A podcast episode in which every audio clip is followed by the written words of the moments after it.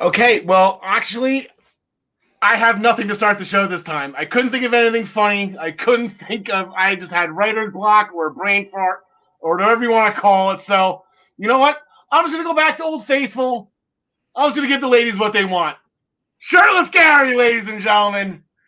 It's Tuesday at 6:30. You know what that means.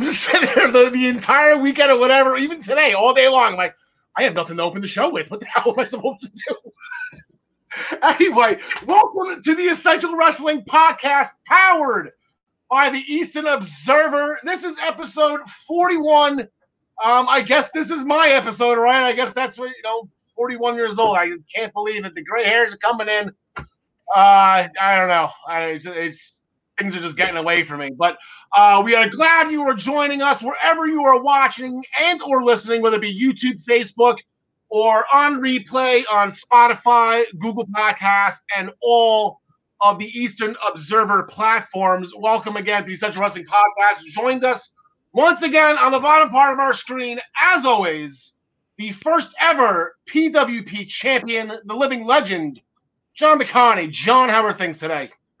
Not bad, sir. Not bad. Yeah, how about yourself? I'm doing all right. Glad this is two weeks in a row back in the chair for me. I think I'm going to be around Good. next week. Finally getting back in the swing of things. I think I'm suspended from the Daily Wrestling News Show. They keep on uh, bumping me for interviews, but, but uh, when Ryan comes on, I got to tell him to make sure to, to tell his mother. I know Mama Joy is very concerned about me. Mama Joy, I am okay. Everything is good to go. Ryan has got better, bigger, bigger and better things for his show, and I, uh, I'm, I'm, I'm treating him on, uh, cheering him on. Uh, on the top right part of the screen, a man who needs no introduction. John Smith. Yeah. I, I actually heard that you're not doing the Daily Wrestling News Show because you saw how good I've been doing at trivia and you don't want to lose your, your crown. That's it. I just no, Ryan. I can't do it. I can't do it. But exactly, I'm, I'm running scared. I'm running scared. I can't catch Yeah. you in, in the NXT standings. I gotta, I gotta run away from the Yeah. trivia. People people are talking. People are talking. That's what I'm hearing. And speaking of people talking, well, I see uh, King Kong Bundy's got a friend right behind you, pal. Oh yeah, Tony, Tony, Tony. Thanks again for that. Yeah, no problem. Yeah, my wife picked it up from Sideline Sports for you. So that was your Valentine from my wife. I don't know if I should be looking too deep into that or not. um, today's show, on today's show, uh, Rich Swann retained the Impact Championship at No Surrender, only to get jumped for his efforts. Uh, the Bullet Club with another statement win on Dynamite. Jeremy Heffy is back this, uh, with us to discuss the street fight from NXT UK last Thursday, along with the loaded card that is upcoming this this Thursday. It is absolutely incredible. Uh, love the NXT UK.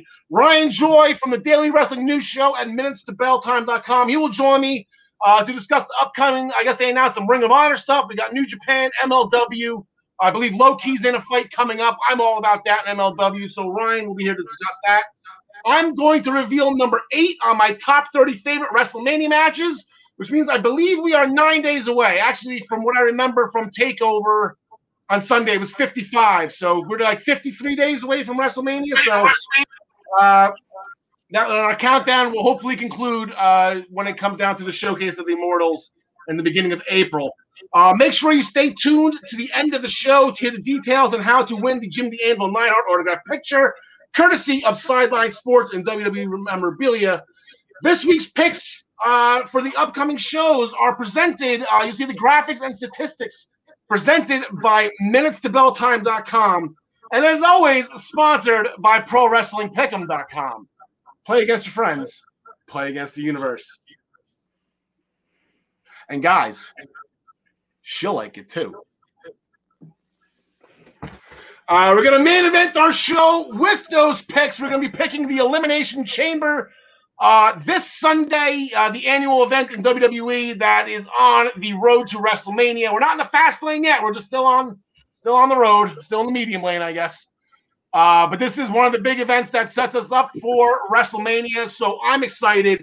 Uh, but we're gonna curtain jerk the show. Um, Sunday night at Vengeance. Uh, John Smith, uh, you wanted to cover the main event. It looked like Adam Cole was uh, he was giving out super kicks for fun. Yeah, I um I didn't see it coming, but it didn't shock me, if that makes any sense. You know, I think we all have been waiting for this for a while. Um, you know, the, of course, Balor won the match. I mean, Pete Dunne put on a hell of a, a show. Uh, they, they told a hell of a story. Pete Dunne just going after those fingers the entire match. I don't know how they do that without him actually breaking fingers, but you know, we'll leave that up to the magicians. Um, but after the match is where the story really is, man. You know, the the undisputed era comes out to save to make the save because um, Borkin and Lurch came out to to attack uh, Balor. Then all of a sudden they try to do the the undisputed. I don't even know how to do it. The two hands have to do two different things. It's too much for me. But yeah, there you go. I think I don't know. I got it backwards. Finn was about to throw it up. I don't even know how he would have been able to throw it up with those fingers, but yeah. instead he called uh, instead he called a super kick right to the chin, and Roddy and Kyle were not on board with it, and they were kind of yelling at him. And then Kyle got kicked in the face, and Roddy was just left standing there like, you know, he's like the man in the middle now. Is I mean, are they even broken up? Is this just like a rift? Like, why why would you even you know talk to me like that in front of the in front of the in front of the, you know the universe? Why would you go against a decision that I would make like that? So yeah, you get a kick too, but you know we're still friends. Maybe that's the case, but I would like to see the breakup at this point because we've been waiting for it for so long. You know. Yeah, it was actually kind of funny, John. We were watching it together, and I, I remember there was a table for three, the uh, on the WWE Network, the special. The table for three was Adam Cole, Johnny Gargano, and I believe it was Ricochet. And Gargano was uh, talking about, I guess, the graphic that's on the bottom part of the screen that kind of signifies that the show is ending. I forget what it's called. But Gargano was always joking around. He's like, I see that thing and I still twitch to this day because that came up and that's when Ciampa threw him into the Titantron in Chicago and that started that whole thing. And that's what happened. So the graphic came up and I'm just like, he looks like he's gonna super kick him down, and then boom, got him. But it came up again, and then he kicked the rise. You, you get the double ending, the double fake ending right there, and uh, Cole went past it. So I thought that was pretty interesting. But yeah, he thought it was over. Uh, he was set up for it. So um, yeah, to be continued with the undisputed era. Whether or not this is gonna uh, affect Finn Balor, if he's gonna go after Cole, if we're gonna see that again, you know, they had the amazing Iron Man match. So um, John DeConnie, earlier in the night, we uh, saw history. Uh, a lot of us uh, were on Shotzi and Ember. You know, pretty like I said, my my thing was this is very remnant of what Finn Balor and Samoa Joe did in the first men's Dusty Cup. I think it was like 2016 or 15, way back when. Um, not to be. No, and you know, I had had I picked Dakota and Raquel I spent the whole uh, you know lead up to the show after the picks were in, after we talked about it last week, doubting myself because I said like, oh, they're not gonna they're not gonna have heel teams win both Dusty Cups, right? And I was so positive about the men's, I didn't, you know, I did certainly didn't see that coming. But it turned out, uh, yes, Dakota Kai and Raquel Gonzalez took the first ever women's Dusty Cup. Uh, they had some trouble early on. Ember hit hit an eclipse, and it was almost over. But uh, Dakota uh, was able to distract the ref, allowing that to get broken up. They battled for a solid 18 minutes. Just a fantastic uh, women's match. You know, I'm not, uh, except on NXT, I'm not often uh, laudatory when it comes to fe- the female performers, but they just never disappoint on NXT. Uh, so it, it ended with uh, they had uh, they had modified. There was no ramp. Uh, there was just a platform coming out right from the Titantron to the ring from that side, that one side of the ring. So at one point, uh, Raquel was out there with Ember. Uh, she sent her flying off the ramp, kind of getting her out of the equation. Wound up back inside the ring. Used that powerful, powerful one arm power slam, choke slam, whatever you want to call it. And both Raquel and Dakota double covered uh, Shotzi and won the first ever women's Dusty Cup. Yeah, and good for them. You know, like I said Raquel's been on a roll lately. Dakota Kai has just been on fire since turning heel, and I thought she was really good even before she turned on Tegan. But they uh and the, the fun part about this, and I was excited to hear it before the match started, they actually did announce the winner of this match would get it would get a tag title match. So now it's going to be interesting to see where uh, Dakota and Raquel, I guess uh, if you want to call it a cash in, cash in this uh, this title shot. Whether you know they bring Shayna and Nia to NXT, and we all know what Shayna can do in NXT. I don't know if you want to do that, but uh, maybe you know WrestleMania, maybe. I think that would be fun. I think that would be really awesome to reward the first ever. Maybe not going forward, but if you're going to do this for the first time, you yeah. know, let, let, let the winners have it. You know, at WrestleMania. John, on the men's side, I mean, our jaws dropped. I mean, our jaws. Everybody picked Shotzi and them. They dropped even harder when uh, these so-called crutches that Trey Miguel was referring to on Impact last week. I think uh, Nash and Wes heard him. Yeah, I mean, uh, this is definitely match of the tag team match of the year in my opinion so far, across the board uh, and any promotion. I mean, the, they put on a hell of a show. I just the ending still baffles me that you you would have you know relative no names you know when it comes to you know WWE fans you know typically don't know impact guys. You have them come in and beat one of literally grizzled young veterans. Yeah. And you know the, the my first tip off that they were that they might be losing was when when they cut when Gibson cut a promo before the match and I mean, I could see that before every other match, but I figured the the promo would come after this match. Okay, that's fair. And you know, I I mean, I was watching with you, but I didn't voice that opinion because I didn't I, I didn't want to speak it into existence. But I guess it didn't matter either way. But um, I mean, good for the MSK. I mean, as long as they keep it moving forward and you know they keep building this tag team division, you know, they don't necessarily have to win the titles. But um, I mean, nothing bad I could say. Like I said, this is match of the year in the tag team so far. So, I mean, I can't even do it justice by telling you how it went. I would suggest if you haven't watched it yet, to go back and give it a, a nice look and keep your phone out of your hands. Yeah, Wesley. I thought Wesley shined in that match. I mean, the Nash did great and everything. I just thought that was Wesley or what do you call it, Desmond Xavier, former. He was a former NX, uh, uh, TNA X Division champion. So it's not like you know he could go, and I was I just thought he completely shined. I, I was happy him. Good, good for MSK. Um, Io Shirai, uh, she got the title defense. She got the uh, the win over Mercedes Martinez and Toni Storm after hitting her moonsault on Toni Storm, who was covering Martinez. Uh, so Io Shirai retained the NXT Women's Championship. I will get to her numbers in one second because uh, she was making she actually made some a uh, little bit of history last night with uh, with that win. Uh, but John DeConnie, uh, the North American champion, he he did just as well. You know, uh, I know Johnny doesn't have. You know, he, he puts on fantastic matches at uh, takeovers, but he doesn't have the greatest win loss record.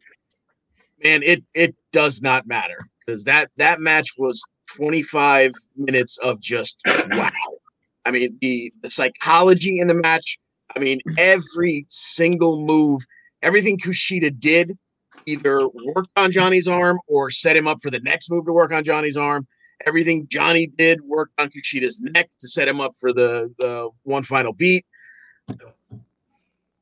No, you keep going. That's just random comment. yeah. That's uh, watching, Martin. We love TNA too.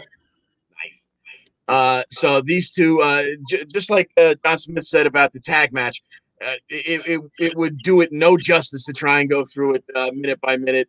Uh, I, I'll just tell you that the closing sequence was one final beat outside the ropes onto that platform that was leading to the ring, and then a one final beat back inside for the one, two, three. But Johnny Gargano is just he he plays the the chicken bleep heel to perfection he does it on the mic almost as well as uh, you know Chris Jericho in his prime, and in the ring he's eerily reminiscent of uh, you know like HBK. Just he's just untouchable in the ring. And uh, the crazy thing is, there's more than one person you could say that about down at NXT. Their in ring work is just amazing. Uh, but Johnny adds the great mic work, and he's just like he can he can have fun being a goofball, or he can have you know he can he can do it straight. But I just I can't say enough good stuff about this match, about this whole pay per view, if you will. Uh, they just don't disappoint on NXT. No, they do not. And they say that was that was Kushida's just as much in that conversation as well. Like I said, that was a great pairing. I know everybody wanted to see Kushida win. I just thought Johnny's just too hot right now. I picked Johnny. I think he's just too funny. On Wednesday, I was watching NXT with John Smith. Like, we were dying with the things that Johnny was saying. You know, when he was trying with his left arm or his right arm. I'm sorry, was shattered in like seven places. And, no, it's your left arm that's hurt. It says arm, but no, that stands for really hurt. You know, he was just he was on fire. He was absolutely on fire.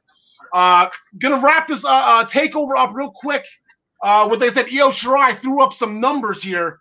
Um, that was her ninth match in takeover history. That now puts her in the top 10. She's now tied for 10th in all time takeover appearances. That win gives her five. That also puts her tied for 10th in takeover history and third amongst women. She's trailing Asuka, who has 10, and Shayna Baszler, who has seven. So Io Shirai is now creeping towards that top tier um, in NXT takeover history. She's tied for sixth in singles competition wins with that fifth win. Uh, she's also tied for sixth now with her fourth championship match win. And it's a four match win streak that she won the title in your house when she beat Charlotte and Rhea. She defended against Dakota Kai, then Candice LeRae, and then this past Sunday against Mercedes Martinez and Toni Storm. And on a more sour note, a more sad note, uh, Ember Moon and Pete Dunne, both of that loss, have now cracked the top 10 in most losses in TakeOver history. That was both of their fifth. They are chasing Johnny Gargano, who has 15, and I believe he is double the person who's in second place. So, also on NXT TakeOver Vengeance Day, we saw the debut on the pre show of LA Knight which for those who don't speak TNA or NWA, that is Eli Drake. Yeah, yeah. dummy. So he's uh, officially signed and he is going to be an absolute treat. He is absolutely phenomenal on the microphone and he's phenomenal in the ring. So I'm excited to see L.A. Knight in NXT. Uh, and it was also reported a little bit of news. Going to be stealing uh, the Daily Wrestling News Show's gimmick for a quick second here. Uh, it was also reported that Tommy Dreamer uh, was in fact correct uh, for the crime of shooting John E. Bravo. Taya Valkyrie has been sentenced to Stanford Maximum Penitentiary. She's going to be in the new admissions wing, though. Uh, but you gotta take where you gotta take Dreamer's word for it. It will change a person's soul forever. So Taya Valkyrie will be debuting. I guess she's going to be training at the PC to go uh, into NXT. Couple other th- real quick things from last week's NXT. Uh, Xia Li, I guess she came out. She defeated Cora Jade real quick. Kacy and Kayden were down there. Zai, this isn't you. This isn't you. And they both got whooped for that. So uh, they disrespected uh, uh, whatever I can't remember. Sang Sung, yeah, the thousand year old dragon, right? She sold her soul to a dragon. Tian Sha. Uh, so she got disrespected, and Xia made sure that that will not happen ever again. And she apologized for it too. Um, John Smith, I, I'm not the one that wants to speak for you uh, and and actually start handing out Smitties already in February. But if Cameron Grimes is not the freaking if that wasn't the segment of the year, if we don't hear this come back up in late December uh, 2021, I, I don't know what's going to beat this. Cameron Grimes is after. You can take this one. Cameron Grimes. I I would have never in a million years thought that that's going to be how Cameron Grimes came back on our TVs. I figured he would just, you know, do some sort of heel tactic, you, know, uh, interfere with somebody who's his next program. But no, this is this is the way to go. He's a he's a uh, a GameStop slash Dogecoin millionaire. He's driving a Lamborghini. He just put out his first single. I think it's called "To the Moon." To the moon. Go, going back to James Wheeler real quick. James Wheeler probably the funniest comment I've seen in a long time. So in this, case, if I believe this kid, he turned 15 last week, and how he gets this reference, maybe from Christmas Vacation, the way are the Griswolds of professional wrestling. Very well done, James. That is 100% accurate. The Griswolds. Um, and then John Smith, I'm gonna I'm gonna stick with you real quick. We actually have a match, the match you've been waiting for, the heel on heel action you've been waiting for. Um, this Wednesday, we're going to get Karrion Kross and Santos Escobar. Uh, obviously, this will be non-title since Karrion Kross is probably about 50 pounds over 205, if not more. So, uh, John Smith, who do you have with this one? Ooh, I can't wait for this one, man. um, I I've got me. I win this match. Just from watching it. Um, I'm gonna make sure I'm watching it alone, just in case. Uh, and but no, for real. Um, unless the Legado gets involved and they make this like a long program, which I would not be opposed to. I've got Karrion Kross destroying him in an, a decently long match, like a seven or eight minute. You know, Santos gets the eye poke to gain the advantage type of match, and you know, but I just I can't wait to see these two guys work together. Yeah, yeah. John DeConnie, uh, any uh, quick thoughts on this? Yeah, I mean, I'd love to think of a way that Santos gets the win here, but I, I think it's going to be, you know, it, it won't be a, a, squash, but I'm pretty sure it will be a destruction by the end. Yeah, I, I think Legado's going to. There's, there's not going to be a pinfall in this. This is going to be a disqualification qualification win for Kross. Uh, going, uh, these were our standings after this past week's takeover. Uh, kind of tough on our. As I said, a lot of us didn't have Dakota and Raquel. None of us, I don't think. Oh, I'm sorry, Ryan Joy at MSK. Kudos to Ryan Joy. Everybody else had Grizzled Young Veterans. Um, Tyler, that's a first, I think. I don't think I've ever seen anybody put up a squadouche in PWP history, but Tyler manages uh, a way to make that happen. So, shout out to the sheriff of the Essential Wrestling Podcast, Tyler Adele. Gentlemen, we are going to uh, bid you adieu for a little bit. Uh, go get some groceries, say hi to your loved ones, and we will see you shortly because it is that wonderful time where we get to bring in shirtless Gary. Oh, he's got his shirt on. There we go. Gary, top of the evening to you. How are things? Not too bad. I think we should turn this into something like Twitch, where if we get enough votes or get enough things, I promise to never do it shirtless. I've yeah, enough problems looking at myself in the mirror. I don't think anybody else wants to either. But so, uh, Gary, before we get into the UK, we're just gonna stop. Uh, we're gonna we're just keep going with NXT uh, NXT real quick. I know you said you watched Takeover. Finn Balor and Pete Dunne are your guys, so I want to make sure you have your chance to say your piece. I mean, it was just a masterclass. I, I mean, the, the entire takeover itself was was brilliant. But their match was just from start to finish absolute class. I was shocked that Balor beat him just so cleanly as he did, to be fair about it. Um, and I did think I had said previously I thought Pat McAfee might come back and get involved or do something, but it was just an absolutely tremendous match. There was no, um, the, there was no like thoughts of let's go over the top and the massive big moves initially. It was a lot of mat wrestling, a lot of stuff, just a showcase of two guys to go, do you know what? Go and do what you can. And they just showed yeah. everybody that they are amazing. So it was just, it was a treat for me to watch, having seen them for years, obviously coming through, and now they're here. It's just absolutely fantastic. And, and I think that's the thing that Triple H likes to do at these takeovers is like, okay, that's why he only does five matches. You know, it gives these guys all the time in the world to showcase what they can do. And that's exactly what they're doing in NXT UK. That's exactly what they did last Thursday in that street fight. Uh, before we even get to the street fight, uh, they took out Wild Boar uh, before the match even took out uh, took place. So Eddie Dennis had to step in and like, holy Eddie Dennis went from here to here in my book. Like Eddie Dennis shined in this in a losing effort. Yeah. He really did, and he took some amount of punishment in it. To be fair to him, I mean, he really. I mean, he took an absolute hammering during it.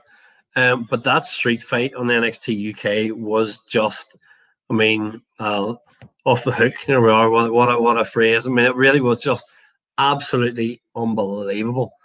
Um, I mean, it was just, as I say, from start to finish, big moves, lots of lots of weapons. It was 16, 17 minutes.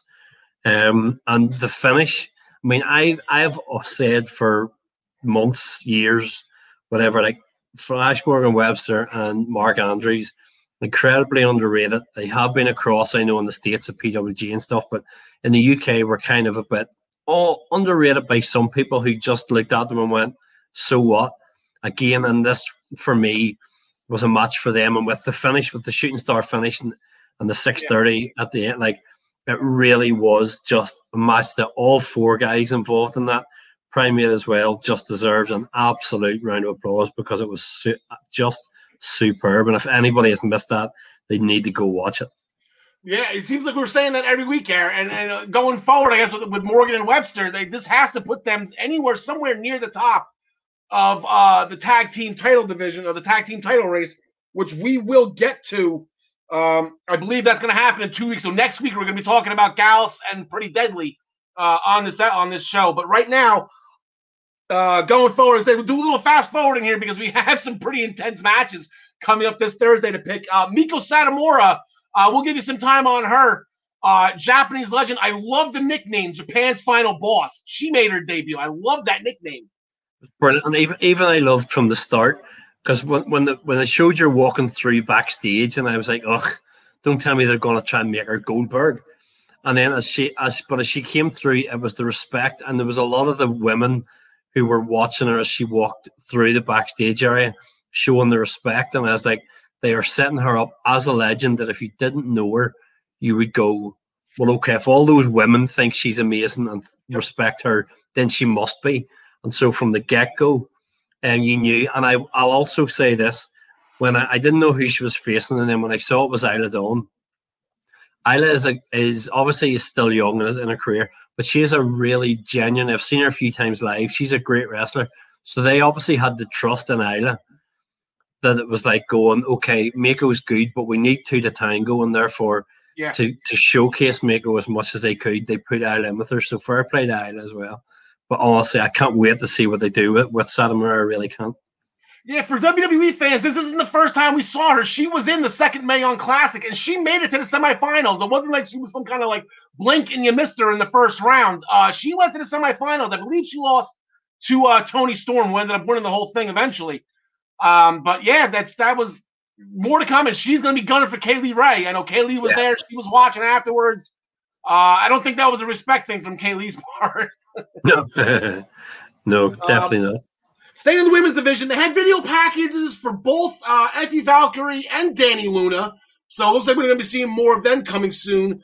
Uh, and then also uh, Nina Samuels, she came out with a stipulation, and she's about to get whooped because the loser of her match with Xia Brookside uh, will have to be uh, the other servant for a month. Um, I guess similar to what I mean, for everyone stateside, or what, if you want to call it, what uh, what uh, Chuck Taylor was doing for uh, Miro. You know, he was being the butler up until the wedding. So, uh, but it's gonna be fun watching Xia, you know, boss around Nina. You know, that's gonna be a lot of fun. Uh, well, Piper I mean, really, I, I mean, just just Joseph Connors appeared during the match. No Jinny. Uh, but like we're, we're starting to you know get towards this, right, Garrett, Jinny, Jinny and Piper. Yeah, definitely. I mean, and I, think, I couldn't remember whether it was you or Ryan that had text during the show. It must have been Ryan, but where I'd said there were so many women's things on this, I was almost thinking they must be going for an all women match show at some point mm-hmm. because they're really what like, and I, I, love the fact that they're they're giving them um all this time. But as you say, we're definitely starting to head down the line. Just to have Joseph Connors come out and do the very sarcastic, "Yes, Piper, aren't you wonderful?" type of of applause that you know something's coming down the line. So, and then, uh, like I said, we're going to get right to next week's show. In two weeks, we have the tag title match that we just mentioned. We will talk about that on uh, next week, episode 42 of the Essential Wrestling Podcast. Uh, but next week, actually, as a result of uh, the Supernova sessions, Noam Dar is getting a little obsessed with his Heritage Cup and the fact that A Kid has it. Uh, he's sending, or he booked it that Sha Samuels Uh, he was his guest on the show, and now apparently Sha Samuels is going to be getting a chance at the Heritage Cup Championship. So we're back to round wrestling. Yeah, I mean, the thing with it is, I know Miz has this, oh, as must see TV when he does Miz TV and all this. I have to say, every time I see that Supernova Sessions is on, I kind of sit in the house and go, yeah, because you know something's going to happen. You really know something with a big deal is going to happen. And you could see, if you didn't know who Sha Samuels was, you could see that they were good mates. He put him on the settee, he didn't put him on the wee crappy Yeah. seat. And it was like, okay. And as you say, he's obviously like from the from the first week in November, I think, was when A Kid beat Noam Dar. And you're going, you almost playing out the storyline of three months later, this is just eating at him still Yep. that he wants him killed. And it's like brilliant. I just love it the way they've put all these wee. So I actually can't wait for the match. Sha's a great heel. Uh, he really is. And lining him lining him with Noam Dar is, is genius. Yeah, so it's gonna be a good match. Who do you got? I think I think A Kid has to defend. I know Sha Samuels. He's, he's not a Rampage Brown. I think Sha, Sha Samuels is beatable at this point. Yeah. I mean, the, the only, as I say, the only way I could see him losing it would be through some sort of shenanigans from Dar, and then you go back to them again, uh, back to Dar and A Kid. Um, but I would say if if you had to sort of pin me down and put a gun to my head, I would say the same. Where you go with A Kid, and then still come out of it where he heads back towards Noam Dar for a bit. So Yep. Um, I Spy Jersey guy. Ben Carter will be in action next week. So looking forward to seeing him again. And then we got the match, Garrett, that we've been talking about for a while, uh, the past couple weeks, because we're excited about it. Rampage Brown and Joe Coffey. I believe that. Well, they, here's the thing: they brought Johnny Saint in, uh, albeit video uh, via video screen, you know, via teleprompter, whatever you want to call it. Uh, but this is the first time we've seen Johnny Saint on TV uh, since the, uh, the the relaunch from the pandemic, and you just that'll give it the respect as it is. And what, what was his quote? A proper heavyweight strap. So uh, let's let's dive right into this, Gar. I mean, it is going to be two big boys just pounding on each other, for want of a better expression. Yeah. Uh, I mean, they they really they really are just going to go in and go at it. Um, and it will be, as, you said, it'll just be a, a big heavyweight scrap. And it's hard for me to call actually who what way it's going to go because they brought Rampage in, and so they're going to give him the push. But yet, Joe Coffey is kind of is kind of the man. He's one of the, the linchpins of, of NXT. But again, I'm gonna go Rampage Brown. I think they're gonna if he gets the win, it'll move him up a level. Joe can afford the loss. I think Yeah. so. I'm gonna go Rampage in it. So Yeah, I'm gonna go Rampage for the, for the exact same reason. It's the same, it's either Rampage is winning or neither of them are winning. Like I just don't think it is. I don't think Rampage is losing. I guess. Yeah, yeah. Yeah. How um, that's gonna go out. So uh, that's gonna do. it. It's gonna be. I cannot wait for this Thursday afternoon. It's gonna be. It's gonna be absolutely phenomenal. I can't wait for that match. Uh, but this Sunday as well, we got the Elimination Chamber. Um, I know you got a dog in the fight here with Drew, but I know you're also involved in uh, the EWP, uh, the pool uh, on the WWE side. So, uh, who do you like on Sunday in the Chamber? I am gonna go a couple. One of them out of city left field. I'm gonna go Drew in the in the in the Raw side. I think that it will still end up heading towards um, Drew and Sheamus, um, which I think for me is good because I've seen them 15 years ago when they were on the independent scene here in Ireland, and to see them sort of heading into a big singles match would be great. So I'm gonna go Drew. I am gonna go. I have almost a toss of the invisible coin. I'm gonna go Jey Uso Wow. Okay. to win, and then at the to start the Jey Uso face turn again, almost where you have Roman Reigns really he wins and then comes through it all, and Reigns effectively goes lie down on your back. Um, you're not going to fight me, and then he does start to fight back, and now Reigns, I, I think Reigns, Roman Reigns will then beat him, but um, I think it's going to be the start of the Jey Uso starts to kind of Okay. turn away from him. And then I am going to go Matt Riddle. Um, Okay, whether well- it's a three way, we'll see. I don't know whether it'll be a three way or not. But um, I think I'm going to go just go Matt Riddle. Although, I, well, yeah, if it was a three way, definitely, it's definitely going to be Riddle. If it's just Um, if it's a one on one, I'm not sure because I've done so much with Lashley, but I'm still going to go Riddle. will come out with the belt. So, all right. All right, Gary. Thank you for uh, for joining us. I know it is late over there, say, uh, overseas. We honestly and sincerely appreciate you. And actually, uh, like I said, we will see you Friday morning on the Daily Wrestling News Show. So everybody, uh, make sure you tune in at 10 a.m. Eastern Time. I believe that's 3 p.m. over in the UK, correct? Yeah, 3 3 p.m. with us, yeah. Okay, so yeah, 10 a.m. here stateside, 3 p.m. Uh, on all the Eastern Observer platforms, uh, on Facebook, YouTube, and then uh, if you need to watch the replay, listen to the replay, Spotify and and uh, iHeartRadio and all that fun stuff. So, Gary, we will see you on Friday morning, or for you, Friday afternoon. I shall be there. I'm looking forward to it. All right, cheers, pal. See you then. All right, so now we're gonna bring back in John Smith and John DeConnie. There we go. Yeah, Gary's making his uh, daily wrestling news show debut. Uh, John Smith. I know we didn't call. It. There's John DeConnie. I know it's the other way around. Normally it's uh, John Smith. We can't find on these. Grocery shopping usually. exactly right. Uh, so we also had another pay per view this past weekend at No Surrender. They owned the night Saturday night because uh, they were on, I believe, ahead of UFC. So uh, let me just change the graphic here, and then I have a little bit of a quote because at the beginning of the show, uh, they did a nice little uh, feature of Tommy Dreamer because it was his 50th birthday that day, and uh, they did like a little. It was like an almost like an interview kind of with him. And here's what he had to say. So John DeConnie, I'm going to follow you on this one. All right. Yep. I love what I do. This is my last shot. I'm definitely not the man I was, but tonight I'm going to try my hardest to be that man that never let the fans down. And I'm going to try my hardest for one night to be what you all wanted or remember me by. And that's Tommy Dreamer. So, John DeConnie, my question for you is Did Tommy live up to his own expectations? Well, Tommy was the man that we love, but he did not walk away the champion, unfortunately. Uh, it was, you know, it was it was a good match. I mean, you know, Tommy is a lot of fun to watch. Uh, Swann can, you know, carry just about anybody. Obviously, Tommy is way past his prime now, and he, he's abused himself so badly that you know you're not going to get a five star match out of him. But he's never going to go out and embarrass himself. I, I don't believe. I just I was so surprised that this match didn't go one of two ways. It didn't turn into a multi-person match. I I, I assumed Moose was gonna you know shoehorn his way in there. Once it was absolutely positively just a one-on-one match, I almost was talking myself into believing Tommy was gonna win because otherwise, Tommy is one of those guys who's constantly giving back to the business.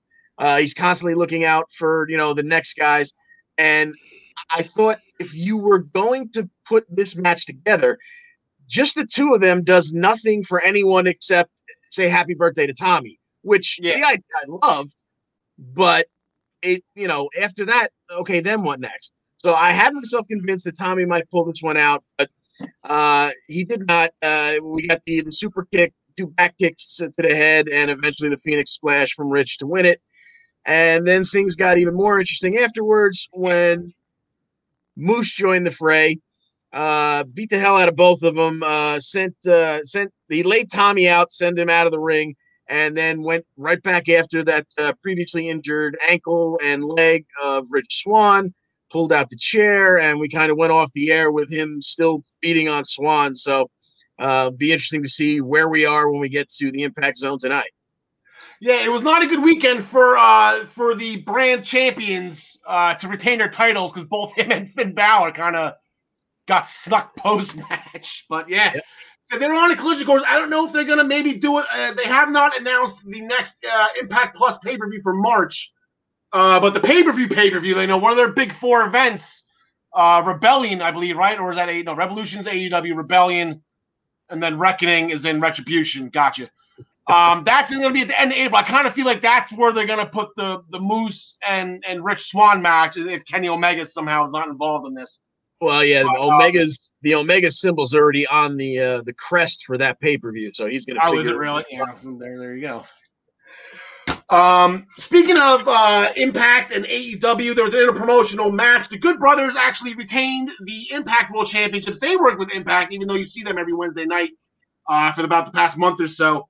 They defeated Chris Sabin and James Storm, who kind of finagled their way into the match, and also AEW's uh, Private Party, who are the number one contenders, uh, or were the number one contenders. The Good Brothers got the win. Uh, Private Party did all the work on uh, James Storm, and uh, uh, Karl Anderson kind of tagged Marq Quen's foot before Marq Quen hit. I think he hit a 450 or a swanton or something.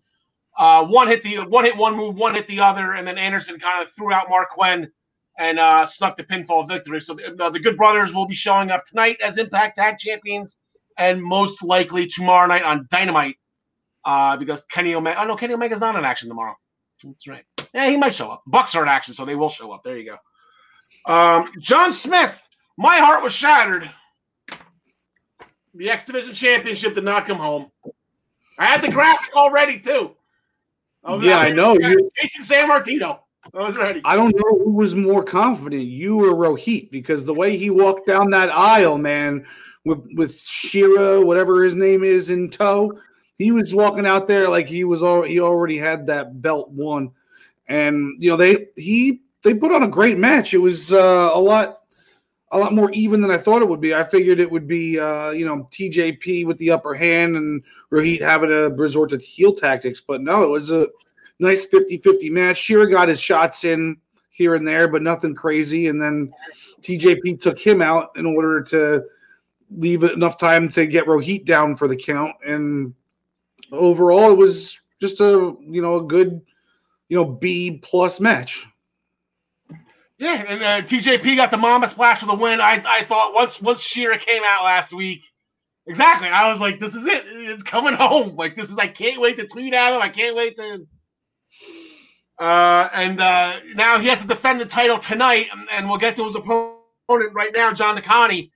Uh, I, I kind of compare him. I compared him last week, and I kind of made a comment this morning on the Daily Wrestling News Show. It feels to me that Josh Alexander is going to be uh, Impact's version of Big E. So um, that was kind of my reasoning for picking him in this revolver match, and he got it done for me. I got the one. I got the point. Yeah, he lost his tag team partner, and uh, now he's going to get a chance to excel as a single, which, you know, he is the uh, with the walking weapon, so uh, no surprise there. Uh, so yeah, in this triple threat triple threat revolver match uh, for the future X Division Championship match, we started out with Trey, Blake Christian, and Suicide. Uh, Trey eliminated Suicide pretty uh, quickly with that hourglass submission, the figure four, whatever yeah, you want to call it. Yeah, that was crazy. Yeah. Uh, Chris Bey was out next. He didn't last very long. Uh, oh, excuse me. He eliminated Blake with a vertebreaker. Uh, Daivari would come out next, and Trey would eliminate him with a Meteora. Then the Walking Weapon came out in the sixth spot. Uh, he eliminated Bey with a torture rack into a spinning power bomb. And uh, if that wasn't enough, he locked in an ankle lock afterwards to get uh, Bey to tap out. Uh, then that money making music hit, and Willie Mack came out. uh, Trey hit another meteor, and both he and Josh covered uh, Willie to eliminate him. So unfortunately, Willie wasn't there that long. We had Ace Austin coming out last. My pick. I was feeling pretty confident. And then Josh hit that double underhook pile driver, dropped him right on his head. One, two, three. And now we spin it forward. Josh Alexander has the next shot at TJP's X Division Championship. Yeah, we're gonna pick that uh, at the end of the segment. Uh, there's a couple matches to pick. That is going to be one of them. Hey, fun fun fact. Fun fact for you. Io Eyes music is just Willie Mack's music in double time.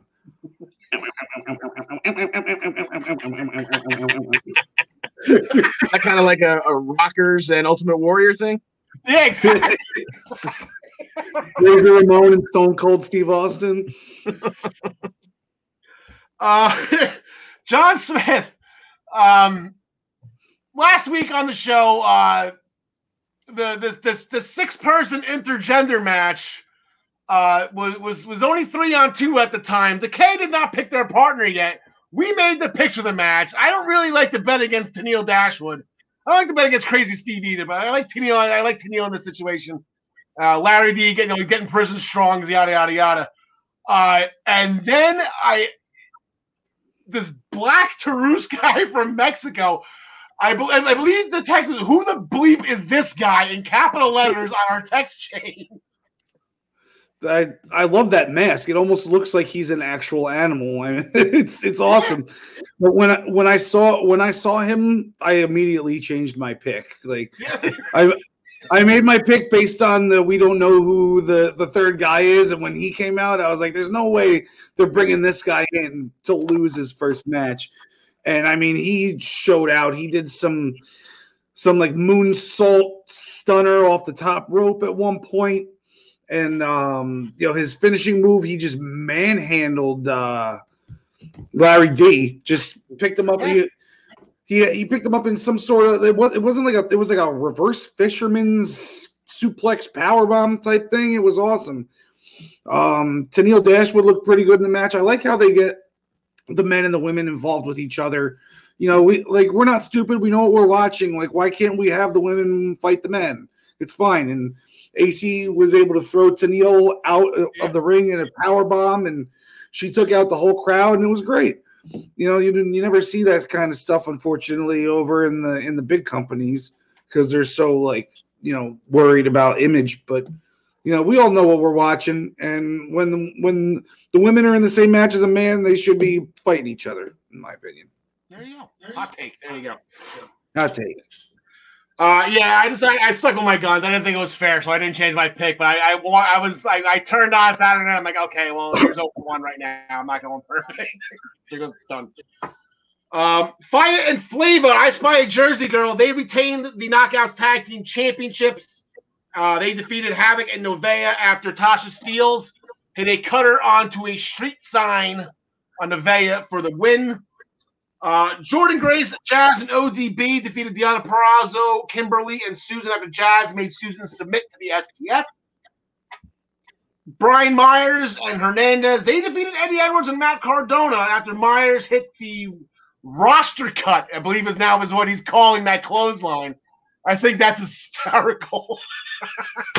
you know, I, have complained in the past about Impact not naming finishing moves they always redeem themselves when they come around to it with the Venus de Milo, the roster cut.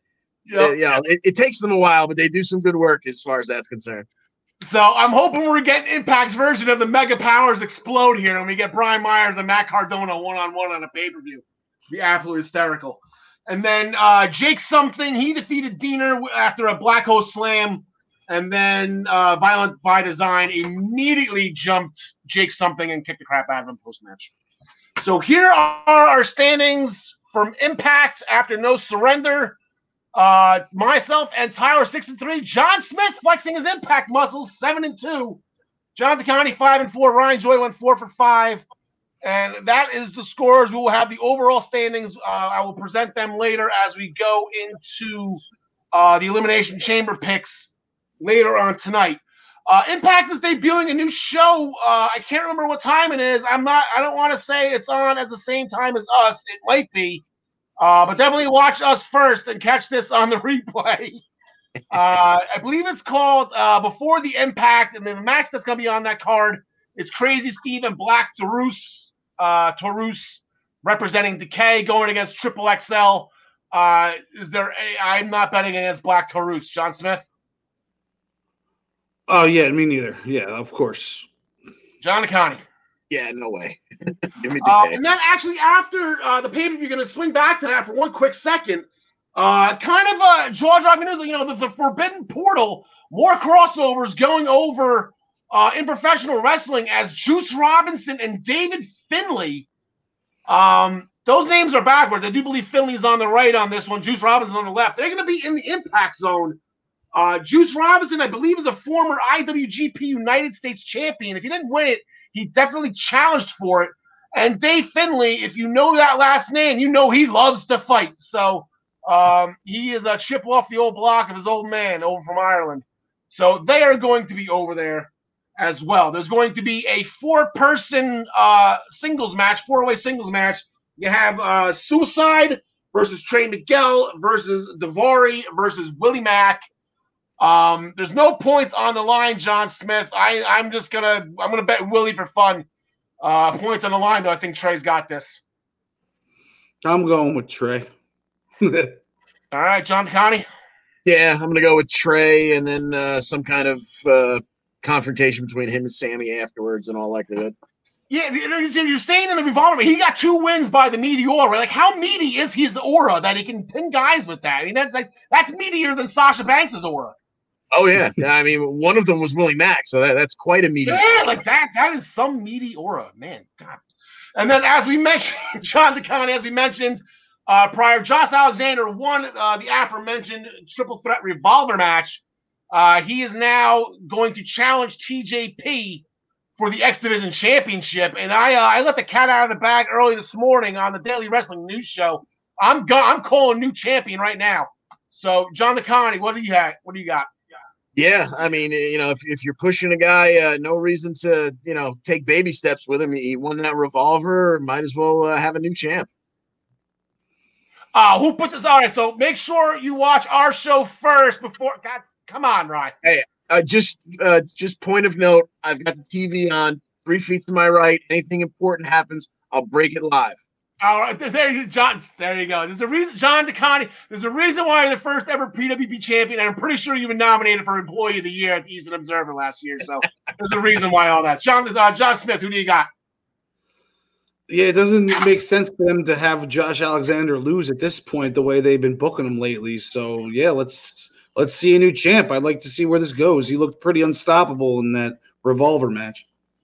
He can go. He can, he can go. Canada does not uh, does not produce bad wrestlers. So, gentlemen, we are going to send you backstage one more time. Um, I got a bone to pick with Ryan Joy now. Apparently, he's promoting other shows that are on the same time as us. so, uh, we will be back in a second. Ryan's got his injury report coming up, and we will see you shortly.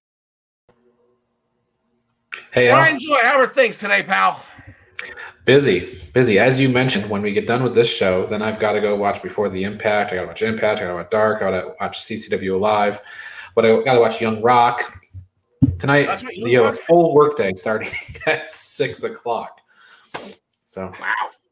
So Ryan Joy, we uh, I know you announced a lot of stuff. Uh, for those who know, uh, watch the Daily Wrestling News Show. I know New Japan. You said has a couple shows uh, in two weeks' time, so we'll get to those next week. Correct? Yeah, that's right. Uh, February 27th and February 28th. However, the 27th, there is a KOPW championship, uh, interim championship match between Toru Yano and Chase Owens. So, with as the tradition holds with these matches, we as the fans get to vote on the stipulations. The current stipulations are a, two different variations on the strap match. Chase Owens wants the traditional strap match where you go from corner to corner, touch the corner pads, and whoever touches them, yeah. you know, all wins. Okay, we could choose that. But if you vote for Toru Yano's, as you might be able to predict, it's the same concept, except you must remove the turnbuckle. so, um, I hope we get Toru Yano's because I think that would be kind of fun. Although I don't know what happens. I think it's whoever removes the last turnbuckle is the winner. So, um, so that should be fun. Voting is available right now on Twitter. Uh, I believe it's the NJPW Global account. And that match won't be until February 27th. So that's your New Japan stuff. Bunch of matches on those cards, a bunch of singles match, bunch, bunch of title matches. So yeah, yeah. And I heard you said I listened to your uh, show this morning with Travis that there was a lot going on. So we'll definitely uh, we'll give you your time on that next week. But uh, what do you got for us this week? Um, for this week, uh, t- tomorrow, the the what I call the NXT and AEW Dynamite pre-show. You have Major League Wrestling. The big match on this card is Low Ki versus King Mo, and this is a year in the ma- year in the making. Uh, King Mo hasn't had a lot of wrestling matches. Of course, he's very well known for uh, for his actual fighting career, but he did take out Low Ki very quickly about a year ago and that was on you know at one of their television tapings in Philadelphia. And so finally, this is going to come back around full circle, and they will have an actual match uh, this week on Wednesday. King Mo is calling for Low Ki's retirement. So. Oh wow! So I got a couple questions about uh, about uh, King Mo here. Uh, when did he get promoted from Sir Mo And is he still wearing the baggy purple and yellow outfit? So, uh, when did that promotion occur? I don't know, but I think you're thinking of Men on a Mission. Yeah. Circa WrestleMania 12 ish, you know, Sir Mo, no, they're at WrestleMania 10. They challenged the Quebecers for tag team Yeah. championships. PCO. Yeah, King Mabel won the King of the Ring, and I guess uh, is Mabel out around it? I guess Mo got promoted to King. There you go. There you go. Oinks on a mission. I believe John Smith had a million names for that Survivor Series team on the Survivor Series episode. Um, another thing is since you since you brought up the Quebecers and Yeah. PCO, let's get over to Ring of Honor. you know, we'll we'll get this transition somehow. There you go. Uh, hey, you mentioned the Quebecers. It's always an easy transition. There you go. The uh, Ring of Honor, there is there this weekend's television. There is a title match. It is Shane Taylor Promotions versus Mexico Squad for the six man tag team championships. If Shane Taylor Promotions wins this match, then Shane Taylor will go into the uh, February 27th weekend and challenge Rush for the World Championship, and he could come out as a double champion. So you've got those two title matches coming up in the next two weeks. And then they also announced their next pay per view, which will be uh, what is it called? Uh, this is their 19th anniversary show, and it's going to Yeah, be yeah, on yeah. March, uh, March 26th, Friday night, 8 p.m. And so, you know, sign up for that. It's final. It's the first one they've had since Final Battle, which was December. So it looks like they're going to be doing quarterlies at least until the pandemic is over. All right. Awesome. And I think right, that anything else you it. want to touch on, Ryan? Uh, Leo Rush and Leo Rush updates. Does he want any more titles? Uh, Leo Rush still still uh, three championships that I'm aware of, um, but he is you know he's great. Uh, one thing I will mention, you know, we made a big deal about Gary Mahaffey making his Daily Wrestling New Show debut. Um, Oh yeah. his- the guest that Gary is bringing with him on the show that week or this Friday is is Georgia Smith, who which is the British Bulldog's daughter, and she'll be on to talk about the Icon documentary. Uh, the WWE is is has finished filming and will debut pretty soon. So um, do check us out on Friday. I think that'll be a fun interview. And then also go check out Monday's episode of the Daily Wrestling News Show. I had international superstar, uh, movies Chilean movie star Ariel Levy on the show, and you know he talked about his transition from the world of acting into wrestling. Um, it's a good interview. He has some good stories. Right, sounds good. Yeah, that was a great show on Monday. I'm looking forward to as if Gary's not a ratings boost as it is. Uh, you're bringing a Hall of Fame's uh, Hall of Famer's daughter in uh, to talk about uh, a beloved wrestler, a beloved person, uh, one of my childhood heroes. Uh, you know, shocked her name's not Matilda. I would have named her Matilda. That's how much I love the British Bulldog. If I had a daughter, I probably would have named her Matilda. But all right, right. So uh, that seems like it'll do it for the uh, the indie promotion. Anything from Florida, real quick, or no? Well, on Monday's show, uh, you you'll you'll not be joining me again this Monday. I'll have Bugs Moran, who is known in South Florida as the Hobo Prince. He is from built from the van down by the river, so he'll be on the show on Monday. So 10 a.m. Hopefully, he has good this will Wi-Fi. not be the This will not be the only time we bring up Saturday Night Live. All right, there you go. We're going to bring that up again in the next segment coming up. So we are going to uh, switch gears to AEW. We're going to bring John Smith and John DeConnie back in. Uh, gentlemen, uh, a little bit of a, a little bit of a setup show. Let's let's be nice and call it that. It was a setup show uh, on AEW Dynamite this past Wednesday with the exception of the main event, and that's really the what the one I really want to get to. Uh, that was an absolutely amazing match, Ryan. Uh, Bullet Club uh, against the world here. Yeah, and I and I was happy that we had such a great match because I don't think that a lot of people have been exposed to Kenta in the in that format. And you know, my favorite part of the match was when Kenta was about to go through the announce table and he kind of like squirmed away from Archer, ran, jumped off the stage, double stomped through a table onto Moxley. I thought that was the like the best part of the match. I I, I popped big for that. Um, the match finally did conclude with the Good Brothers assisting Kenny Omega to lift Lance Archer up for the one winged angel. So Archer took that one winged angel, uh, but Omega wouldn't be able to do it without the Good Brothers. But that's what led to the the, the pin. So All right, and coming up uh, to this Wednesday, uh, it looks like it looks like uh, Archer and Moxley they just cannot get away from each other. and Rey Fénix is brought back uh, into this situation too. Those two, those two, uh, those three are going to team up again. You have them. I thought they teamed up once before. Mm, I don't think. I think it was a different combination. I thought I thought it was Mox Archer and Fénix against Omega and the Good Brothers. I guess I was wrong on that. But they're going to be fighting Kingston Butcher and Blade. So who do you have on that one, Ryan? Uh, you were thinking of Mox, Pac, and Fénix. There you go. I was close. Um, oh, I, I, would take the. I think I'll take the Moxley team on this one. I think there's less to lose. All right, John DeConnie. Uh, yeah, I, I believe uh, Moxley, Archer, Fénix take that one. All right, I'm gonna put them on too. John Smith, you with them as well? Same Z's. okay. Uh, we had a TNT Championship match. Uh, randomly, Joey Janela, I spy a Jersey guy. He got a TNT title match. Uh, I think it was Darby's second title defense, and he's had it for yes. two, three months now.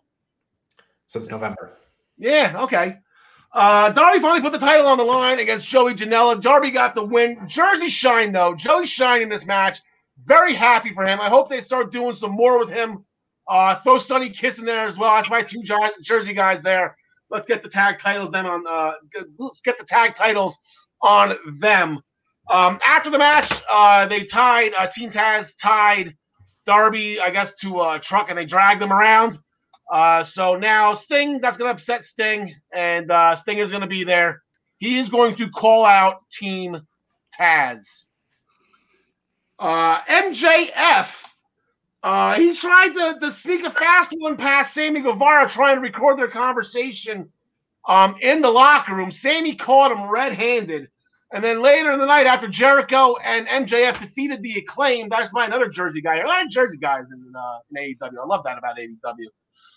Um, Sammy came out and quit. Uh, he said, "He's like, I'll give him one shot," and MJF screwed up, and Sammy was out. So now Sammy, uh, I guess, until further notice, uh, will we see Sammy Guevara? I, I, I want to say Chris Jericho's got to be heartbroken about this uh, going forward.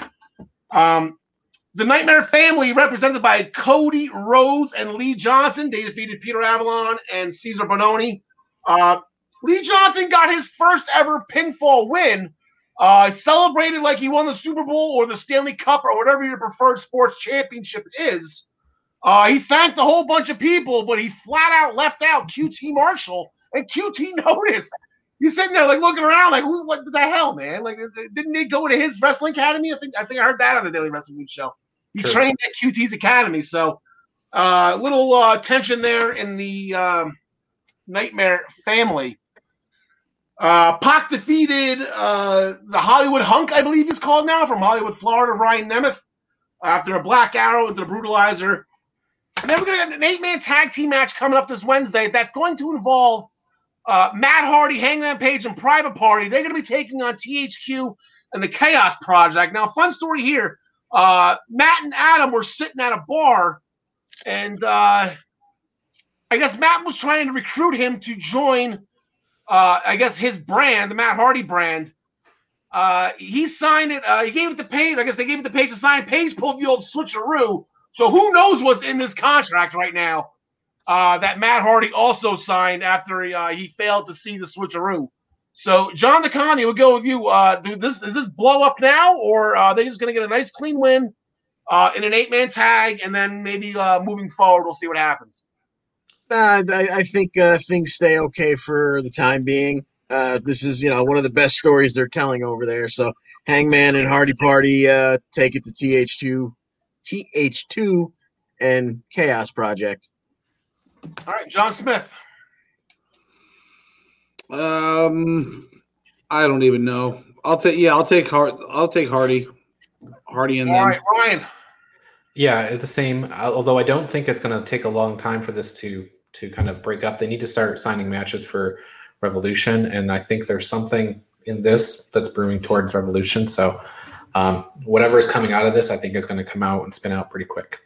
Well, I'll tell you what's not coming out of this is any money out of Adam Page's bank account that's going into Matt Hardy's bank account. Yes, he's going to notice very quickly that his 30% is not coming in. So, yes, you're exactly right. I agree with that. Yeah, maybe uh, that, that, maybe that's where it breaks down when they get to the pay window after this victory. Yeah, exactly. He's, he's not going to get a thirty percent. He's not a thirty. He's not a fifty percent So third. Paige will be getting 30% of all the three of them. Uh, so the Eliminator tournament, the women's Eliminator tournament, to determine the number one contender and the challenger for Hikaru Shida at Revolution at the, the beginning of next month. Uh, it kicked off last week on Dynamite. Uh, another strong performance, another Jersey girl, Leyla Hirsch, came up a little bit short. Thunder Rosa's a tough cookie. I'll let her slide on that one. So Thunder Rosa advanced. Um, on the Japanese side, they actually had a little bit of a minor uh, show last night uh, from Japan on YouTube uh, with the uh, the first round, the quarterfinals, if you will, of the Japanese side of the bracket. Uh, I don't think there was too many surprises here, um, as the four women who advanced in Japan were the four women who have had previous AEW experience. Uh, so, but it was a lot. It was actually kind of fun watching this, and I found myself rooting for everyone that lost. Again, it's kind of just what I do. I feel like. So I thought it was good showings by Mizugura, Veny, uh, Maki, uh, Maki Odo, with uh, Maki, uh, Maki Itoh. She came out, she sang her song. I've heard that song probably a million times on Z100. I didn't know it was her, so it was nice to actually see the face to uh, to the song. And then uh, Rin Kadokura, she kind of, she gave Aja Kong all she could, but uh, the legend Aja Kong, uh, she is just too much. Uh, so there's some interesting matchups. I do not know when these matchups are going to happen. Well, I do know that tomorrow night that the NWA Women's Champion Serena Deeb, she's going to be taking on Riho. Uh, so we'll pick that match first, and then maybe we can just. Uh, I'll leave this up here now. Uh, Ryan, uh, I'm sorry, John Smith. We'll start with you. We haven't started with you yet in AEW. How how does this fill out to you? Oh, wow. Um, I mean, I, like I, I said when we heard about this that I was calling Britt Baker was going to win the whole thing before I, we even saw the brackets. I said that a couple weeks ago, so I think I'm just going to stick with that. Makes sense. I mean, I'd like to see Tay Conti take on Anna Jay because of their you know affiliation, but that's not happening. It's going to be Nyla versus Britt. And then uh, Serena Deeb is gonna is gonna beat Riho, I think. Yeah, All right, then we'll take it from there. All right, John DeConnie. Uh, yeah, I don't have any problem with any of that logic. Uh, I mean, that Serena Deeb and Riho match is really hard to pick in my mind since uh, Riho is a former champion who, uh, uh, you know, was on my milk carton last week. We haven't seen her in quite a while, but uh, I guess it's just too appealing to have her uh, have Serena Deeb meet up with Thunder Rosa in the next round.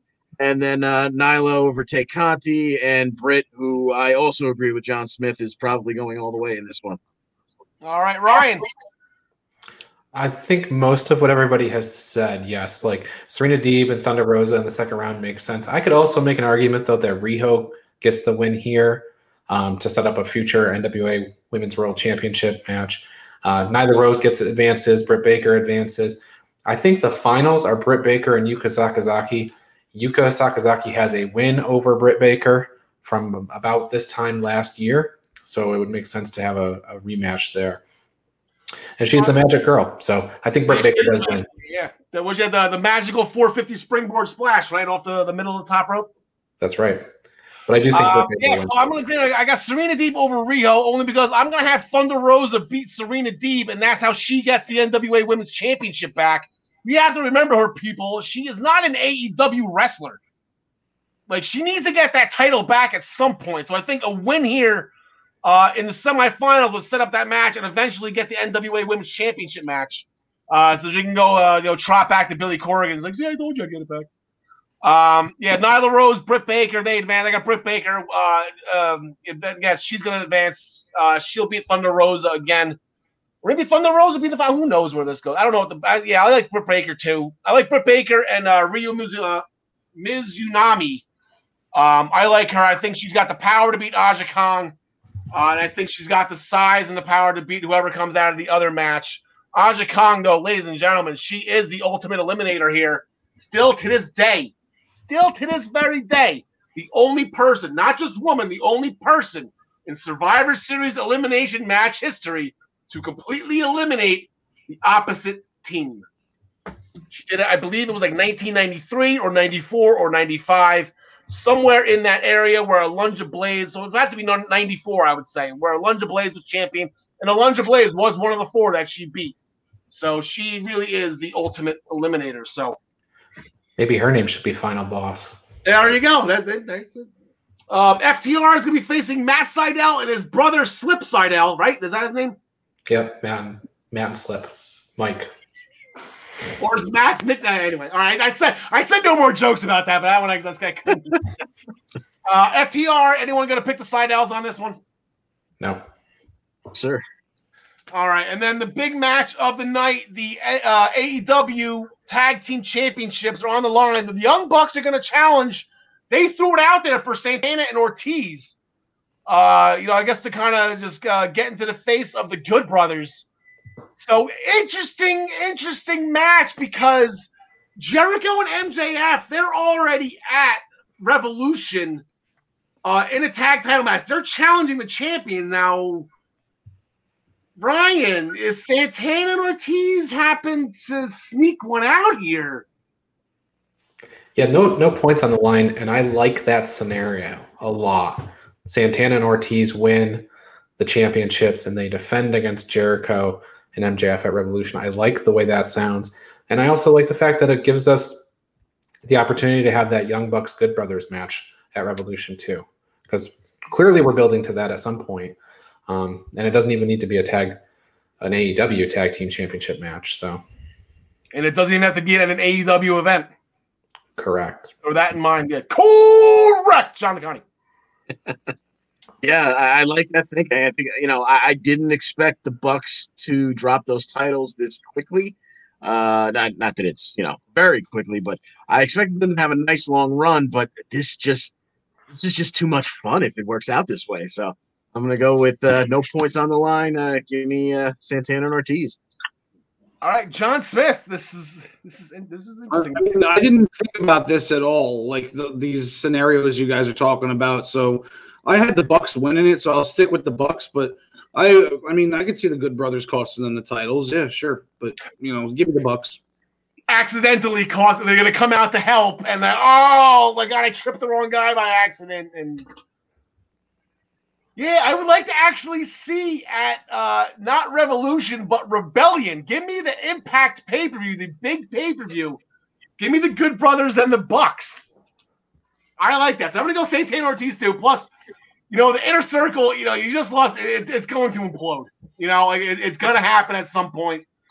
Um, MJF is doing a fantastic job just destroying one of you know the all-time you know fan favorite groups in in wrestling history.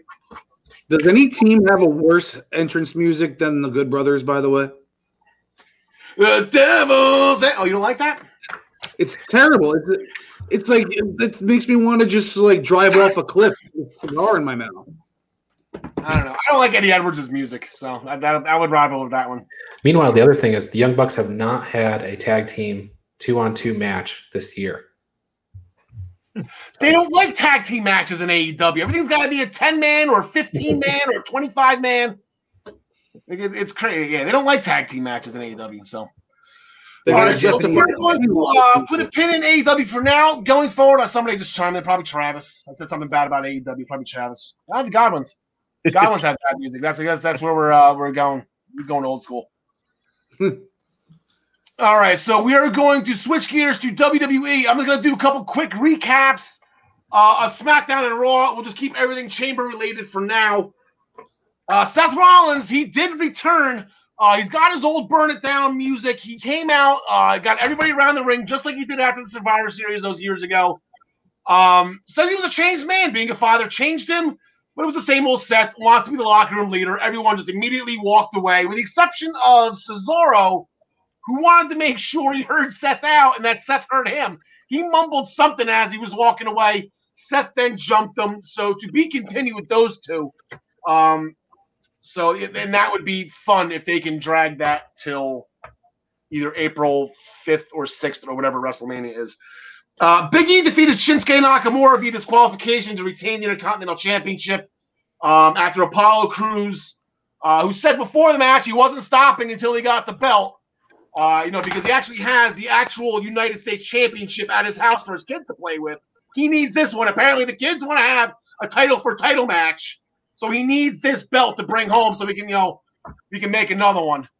Yes, John. If that gets if that gets that hideous generic belt off of TV and replaced with something better, specific, specifically if they go a little old school and go back to the old uh, Reggie Parks looking belt, I'm all for it. Let him steal that belt and run away with it. Uh, Bayley defeated Liv Morgan uh, with the Rose Plant. I think I finally did, did they call it a name? Yes. Yes. It took how many months? Eight months? A year? Like how long has it been a year now since she slashed the Bayley buddies and started this? Finally got a name, the Rose Plant. Get excited. Uh, at the Rose Plant, after she raked the eyes, the referee, uh, Billie Kay's resume went flying into the ring. Ruby Riott threw in there by accident. So shenanigans by Billie Kay again. The Street Profits to be, uh, defeated Kay, uh, Chad Gable and Otis after the anointment. Another thing, uh, we're naming all these moves now. The anointment by Angelo Dawkins, followed by the splash by Montez Ford. And then uh, in an interview, uh, a, uh, interview, a promo, or I guess a confrontation between Sasha Banks and Bianca Belair, Shayna and Nia came out as well. So uh, they're, they're finally getting those two on other shows here. I guess this whole whole this whole experience, uh, if you want to put it that way, um, is actually doing Nia well because now she's on these shows and people want to watch to make fun of her because of that whole experience. Great job. Nice play on words. Thank you very much. and then on Raw, Raw had a couple quick things. Uh, Alexa Bliss says the Fiend will be reborn as she was kneeling, and I believe it's called a pentagram. Am I right here? Is that what that called? Yep. At the goal. Uh, it wasn't a hexagram or an octagram. It was a pentagram, right? It was five. Gotcha. Yeah. Yes, Uh, with Phoenix. Yep. And then Bad Bunny won the 24 7 title from Akira Tozawa, who just won from R-Truth. And so now here we go. Here's the fun thing. So Bad Bunny's got the 24 7 champion. He's going to be the musical guest on Saturday Night uh, Saturday Night Live this weekend, which of course is on NBC. And this is the last pay per view before WWE so sends it over to Peacock Network. Uh, yeah, this is too much of a coincidence here let's just hope R-Truth shows up on Saturday Night Live. I think that's what wrestling fans like. Oh my god, like truth can totally destroy Saturday Night Live right now, and I think it would be absolutely great. And then uh, Shayna Baszler defeated Lana after the Kirifuda clutch. So that was that. And, uh, Shayna got her fun in for the day. WWE So- better be careful. The Elimination Chamber. They better be careful sending R-Truth to SNL because they might steal them and give them a job. Seriously. yeah, right.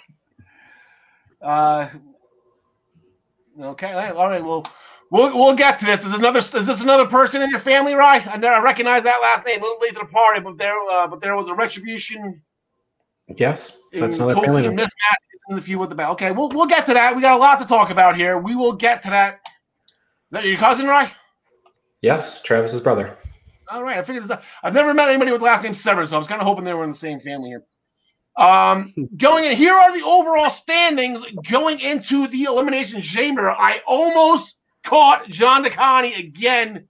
I am three points behind. Ryan is about 15 back. John Smith about 40 back from him. Tyler put up the squad douche at takeover. Uh, he is down at the bottom.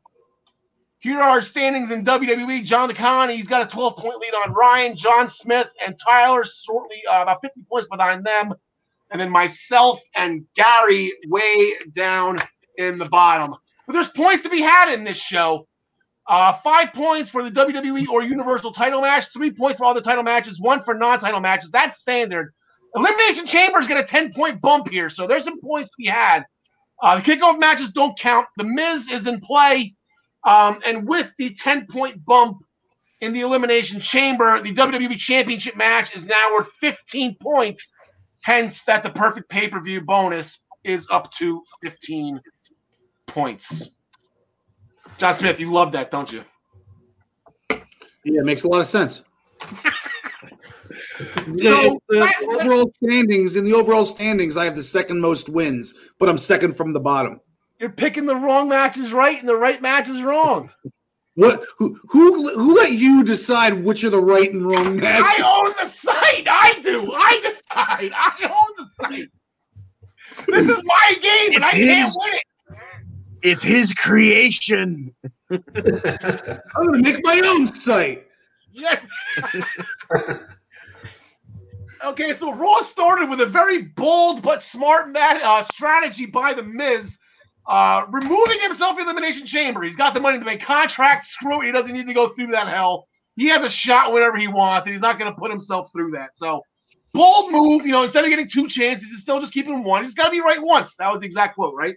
So, uh, Kofi Kingston uh, he wanted in. The Miz wanted John Morrison in. They had the match. Kofi got the win.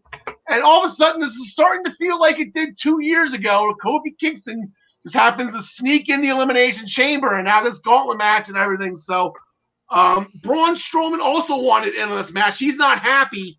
Uh, he's got a message for Shane that Shane better make it right. So, um, can we circle back to this, say around March, uh, April 4th or 5th? Does Shane McMahon and Braun Strowman sound intriguing to you guys? No. I'm No. hoping it's more uh, Braun Strowman and Dabba-Kato, you know, as uh, Shane's Okay. Shane's guy. But Okay, uh, before we get there, though, Sheamus won uh, the gauntlet. Uh, he came out last. So they had a random drawing match to determine a random drawing match, right? So I feel like the, the, this gauntlet match was unfair. Like they're going to have like a small Royal Rumble to determine the gauntlet. Oh, but that's kind of random drawing too. How do you do? So maybe have a battle royal, and that'll determine the the order for the Royal Rumble, which will determine the order for this gauntlet match. They they they, they need to correct this. Now, shake. Anyway, a couple of weeks so, ago that would have uh, we have all six members in the Elimination Chamber. They are announced. Here are their records for the year, sponsored by MinutesToBellTime.com. Uh, we have one current WWE champion in Drew McIntyre. We have five former WWE champions in Randy, Jeff, AJ, Sheamus, and Kofi. John DeConnie, you are leading everything right now. The overall pool, the WWE pool. Who do you got? I had myself convinced that Drew was going to drop the title in the chamber so that we could get he could finally get his moment of winning, changing the title, changing hands at WrestleMania, people in the building, get his big moment. Uh, and then the way that played out uh, in the gauntlet last night, as soon as Sheamus won, because I had Sheamus taking it from him in my head, uh, I said, all right, Drew's going to retain. So give me Drew McIntyre. You know, Travis is, you know, he just he just went a step up in my book. There you go. Thank you, Travis. Ryan, who do you got? It's interesting to me what you take as a compliment. I should Uh. There's a commentary on your grapefruits, I think. Uh, Drew McIntyre in this match, I like. I, for all John DeConnie's reasoning. All right, John Smith. I'd like to pick somebody besides him so I can gain points on people in this. But no, it's Drew McIntyre. Yeah, it, it's going to come down. You know, Sheamus is the last person in the ring. It's going to it's going to come down to those two. Drew's going to get the win. That'll put him at one each, right? Because Sheamus won the gauntlet. You got to count that. And now Drew won the chamber. You got to count that. There is your main event of Fastlane. Not putting Sheamus in the world title match at WrestleMania. Didn't work last time. Didn't work the other time. Didn't work the other time. Not going to work this time. Um. Disagree. Oh, really? Oh. Uh, I love Sheamus. tag team match uh, abruptly ended uh, when Lacey Evans got tagged in and she announced she was pregnant. Uh, Ric Flair celebrated like State Space Mountain was still the greatest ride of all time. And apparently, Space Mountain is still functional, ladies and gentlemen. It is still the greatest ride in the world. It'll still get the job done. So apparently, Oldest ride. Longest line. there you go. Uh, Charlotte looks sick to her stomach. Um, that was a great sell by her. Um, there was a banner. Our buddy James commented here real quick. Let me just get this up real quick. I gotta make sure. Um, I don't know if Lacey Evans is faking her pregnancy just so she doesn't get beaten by Charlotte again. Uh, it's been confirmed by a lot of sources that Lacey Evans is actually pregnant. I do not know I was actually not there when this happened, so I cannot confirm that Lacey is actually pregnant. Ryan, uh, were you there? Uh, I was not there, but it sounds to me more like Lacey did not fake a pregnancy to avoid Charlotte. She actually got pregnant to avoid Charlotte. That's it's what. There you go. That's woo. There you go. Ric Flair, Space Spacebound. Good job, Daddy. And that, that's Charlotte's brother or sister in there. Yeah, step brother, step sister for Charlotte. I'm sure she's gonna be an uncle. Oh, half. Friday. That's That could Not step, half. Half. I'm sorry, half. Yeah. And then you have Uncle Andrade too, Tio Andrade. Um, so uh, we, we can actually uh, just throw uh, kick a couple of ideas around real quick if we can. Um, I guess the question is: Is Asuka going to stay on the card and and uh, defend the Raw Women's Championship, John Smith, uh, or is this going to be scrapped altogether and just just moving forward with this with this story? Um, I, I like the idea of Peyton Royce that you kicked around in backstage earlier. Um, I, either way, Asuka's not losing the title though. Aw, yeah, John DeConnie. That was very Matt Riddle. I like that. Yeah, Uh, I know. Uh, you know, it, it's weird because everything Lacey said right up to "I'm pregnant" made it sound like she still planned to wrestle Asuka. So I I assume that that uh, that you know Asuka will defend and will retain. Uh, who it will be uh, it'd be interesting to see how they talk the way around it if they let Lacey actually wrestle. Or uh, I did also like your idea of plugging Peyton in there. Yeah, I mean, it- it- John DeConnie brings up a great point, Ryan. Now, if Lacey does wrestle, is this considered a handicap match? I think it has to be right by your uh, by your def your own definition. Al, I think that is a handicap match. Um, I I don't know. I think they're going to probably scrap the match. When I last checked, which was right before the show went on the on the air, uh, Lacey Evans versus Asuka was still listed, um, but that can't be. And so, I prefer a surprise. I prefer a an NXT call up, um, and we have a surprise match and you know, maybe it's close, maybe we get a change. I don't know, but I prefer something like that. Yeah, I, I am a huge uh, Peyton Royce fan. She is on the top of my list. I would love for her to go and win the Raw Women's Championship because obviously Lacey, I think Lacey can still be at ringside. I don't think she's allowed to get, you know have any contact or whatever, but she'll still be at ringside. Rick will be there. Oops, I you know slipped her foot. You know that'd be fun. But uh, you know Rhea Ripley's name's been thrown around too. I've been seeing. Know, Ryan, I think that's what you were hinting at. Yeah. I don't think anyone's going to complain if Rhea Ripley steps through those ropes and has a match with Asuka, uh, or even wins the Raw Women's Championship. I don't think anyone's going to be. I think that'll make huge headlines and a huge launch, uh, you know, main roster launch for Rhea Ripley. Even though she's already had, you know, a small cup of coffee, but she's competed at WrestleMania. So, uh, moving forward, we have um, there was a six-man tag team match uh, last night, Riddle and the Lucha House Party, they defeated the Hurt Business after Riddle hit the floating bro on MVP. Lashley then came out. He put the Hurt Lock on Matt Riddle again. Um, this is very Lana-esque, John DeConnie. How come I'm not getting any? How many weeks in a row is this uh, where Riddles get putting in the Hurt Lock? It feels like about uh, 35. Uh, so for that for that reason alone, and the fact that Lashley doesn't have to take the pinfall because it's a triple threat match, uh, I unfortunately think Matt Riddle takes this one. All right, yeah, there's a, this this match is for uh, MVP's United States Championship, currently held by Bobby Lashley in the Hurt Business. Uh, Ryan Joy, Keith Lee was not on Raw last night. They played it off that he was injured um, after the attack from Lashley the week before. Um, okay, that story, that's one thing. Uh, Gary was kind of alluding to, well, if it's this way, if it's triple threat, then I'm going to take Riddle. But if it's just a one on one, I'm still going to take Riddle. So he might be saying that Keith Lee might not be in this. Well, I don't know. Maybe he uh, maybe he was off celebrating his engagement since he is recently engaged. Um, perhaps not sure. Um, this I, I think this is tough to call. Um, I think if they take the belt off Lashley, then what are they going to do with him next? So I'm going to pick Lashley to retain here. John Smith.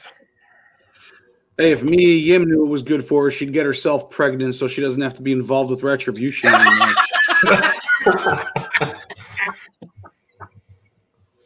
That's a I wanted, to drop that one. I wanted to drop that one before I forgot about it.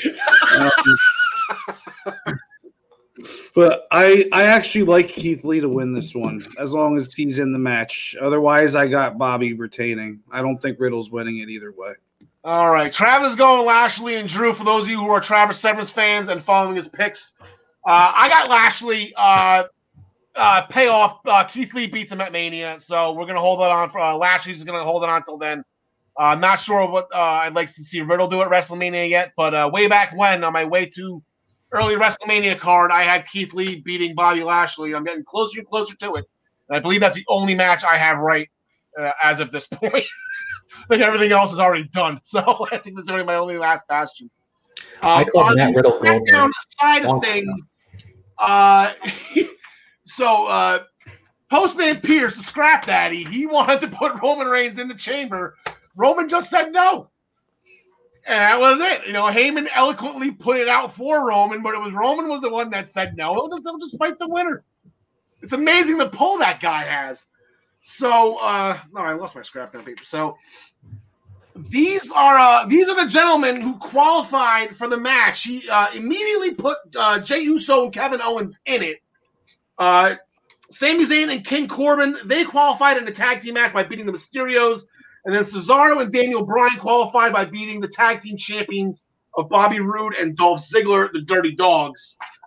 So, uh, and then after that, and actually, I believe the phrase was immediately after or right after. So, like, this is going to happen directly. They're going to lift the cage, and it's going to be a Universal Championship match. And uh, Roman Reigns is probably going to drop the winner. Let's just put it that way. So, I don't think I'm taking away anybody's pick from that. Who comes out of the chamber here? Uh, John DeConnie. I am so conflicted in this one because I I want to say Cesaro that maybe that's what they were building him up for this whole thing with uh, you know beating Daniel Bryan a couple times and whatnot. But now it looks like maybe he may have Seth Rollins uh, ahead of him. So I, I- I guess I'm just going to be a coward and say it's going to be KO again, and Roman's going to come down and pick the bones afterwards. Okay. Uh, Ryan Joy. I, I fully agree with John DeConnie. I think that none of none of those other matches seem.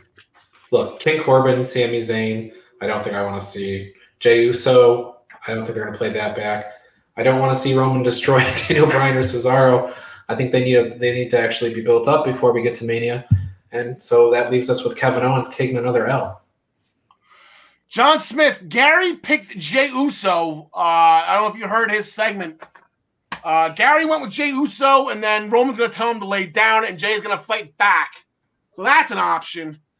Um, but if it is Kevin Owens, I know we mentioned this last. It's tough to beat a team four times in the same season. Never been done. It's not going to be Kevin Owens, and it's also not going to be Jey Uso. You had it right when you were talking about it, John.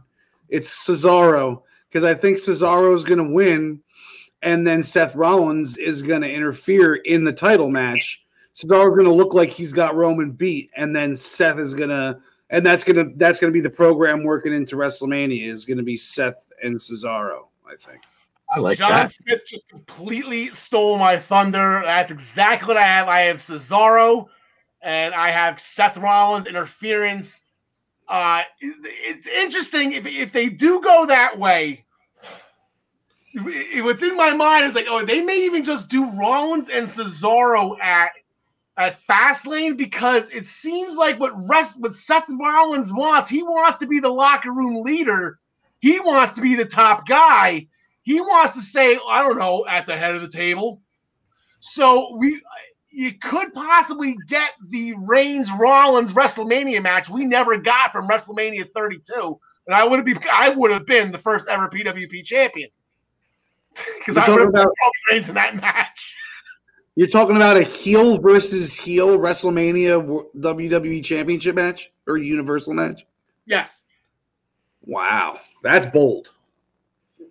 And I'm saying I'm not saying I'm saying it's possible that they can go that route.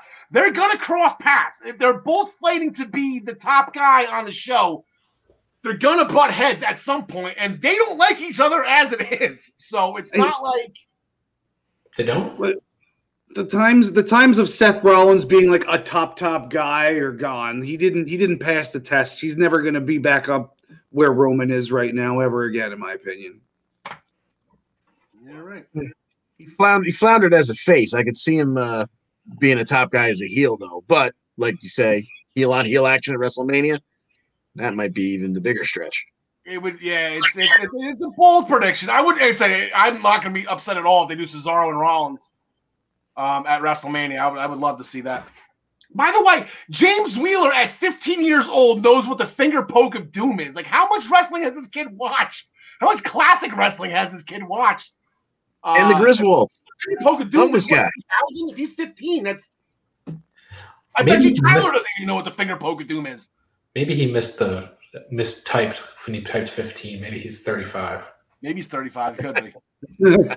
All right, on to uh, my top 30 WrestleMania uh, favorite WrestleMania countdown. Uh, this week we are at number eight. Uh, kind of funny. I was kind of wishing we were going to do this one last week. Um, the reason why, because in pre-production, this show came up, um, and I know Travis Severance actually did his his uh, his WrestleMania show on WrestleMania 24. But my number eight pick uh, from WrestleMania 24, my top 30 countdown, is probably the biggest win in Randy Orton's career. He defeated Triple H and John Cena to retain uh, the WWE Championship, and that is something that uh, it just doesn't happen too frequently, especially as a heel. It just doesn't happen all that often. Um, and this was a young Randy Orton. This was a hey, nothing you can say, nothing's gonna change what you've done to me. You know, this was uh, before he was hearing voices in his head, Randy Orton. Um, yeah, he walked in as champion. John Cena came out. Uh, the marching band, the University of Miami marching band, played John Cena's music. That was actually really awesome. If you go back and watch anything from Mixed Match, don't make sure you don't fast forward the entrances because that was uh that was actually something. Uh, Triple H pedigreed John Cena, went to cover him. Randy snuck the punt in, kicked Hunter's head off, covered a pedigreed John Cena, and snuck out the win. And with this win, like I said, uh, for those of you I've, I've mentioned before, uh, there have only been three men in WrestleMania history who have had longer than four match win streaks.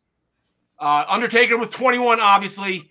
Edge had a five match win streak, and Daniel Bryan had a five match win streak. Cena had four broken twice. This was one of the losses. He won at 20, 21, 22, 23 um, before he took that L. Even John Cena can't get past four. That's how tough it actually is. So Al, oh, Travis, there it is. Travis, great picks. so Al, yeah, that is one of Travis's favorite matches. Is probably the reason why he, one of the main reasons he picked that Mania.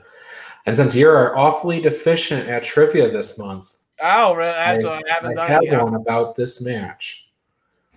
All right, yeah, well, just real quick, just to go back to Travis, real quick. Yes, Hunter is my is my Lord and Savior. You know, it, it's Jesus Christ, Tom Brady, and Triple H. Like, those are the, those are the top three Lord, you know, saviors of my life.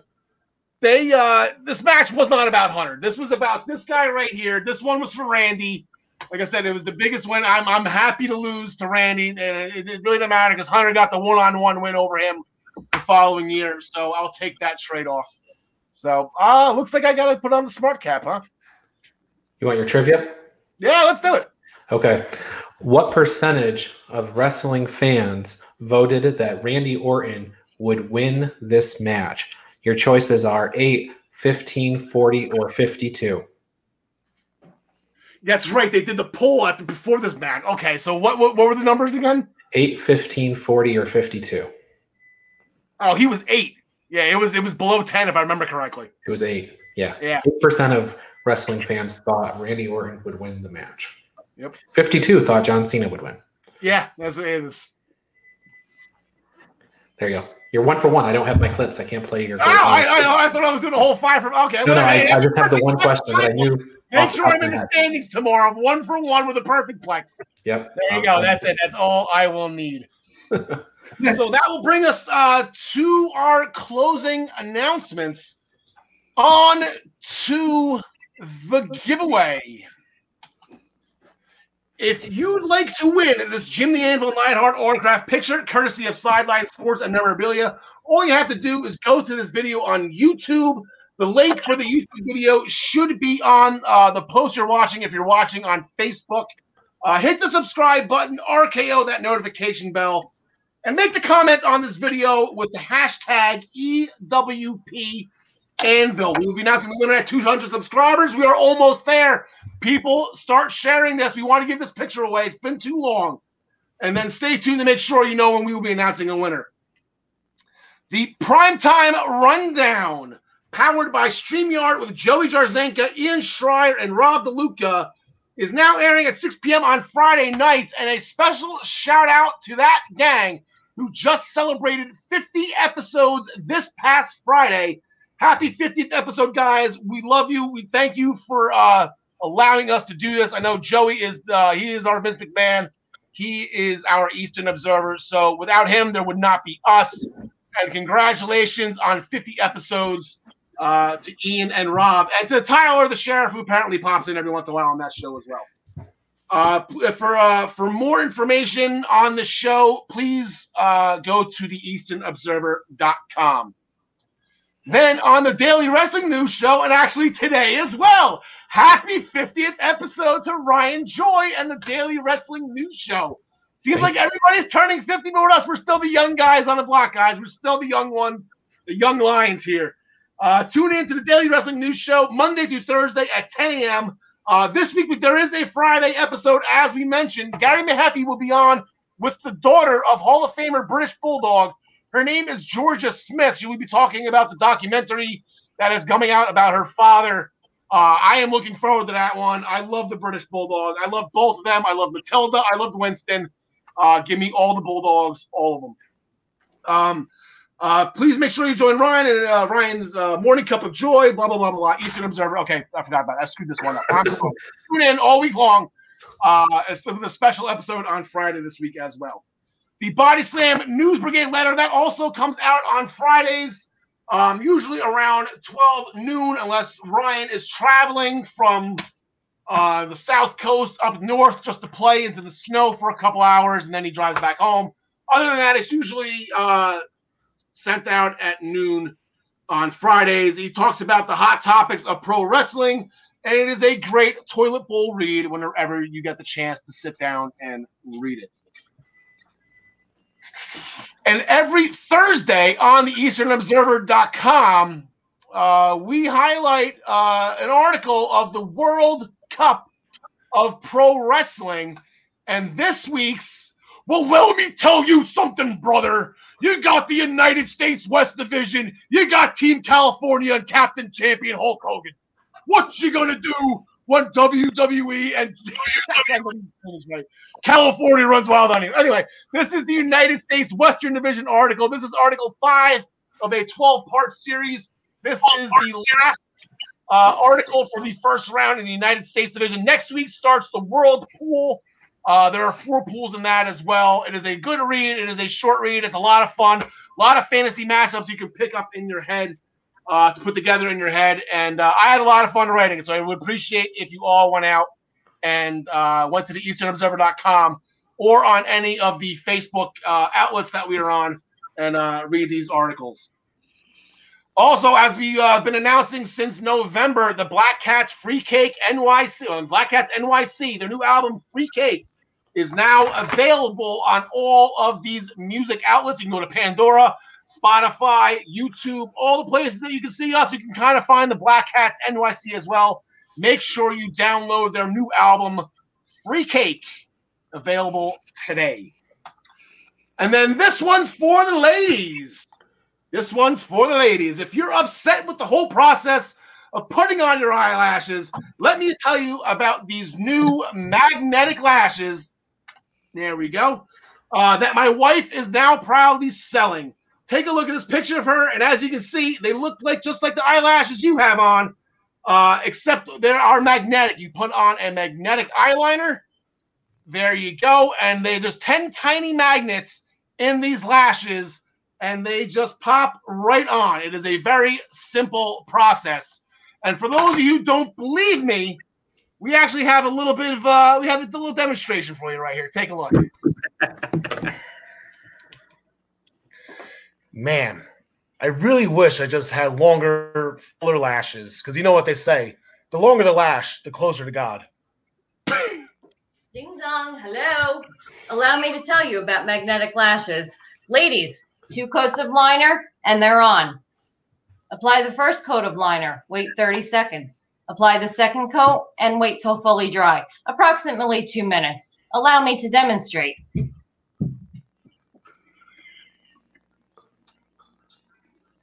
Ding dong.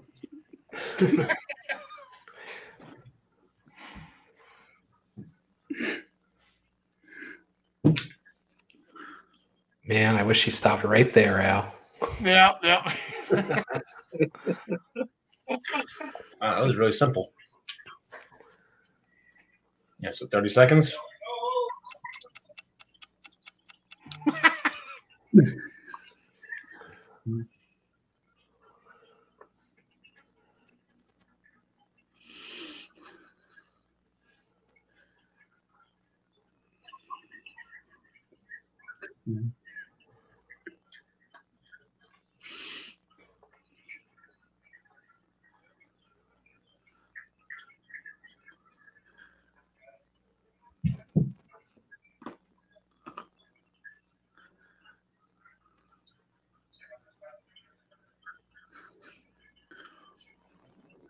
Why aren't you wearing the lashes right now, Al? Two coats on.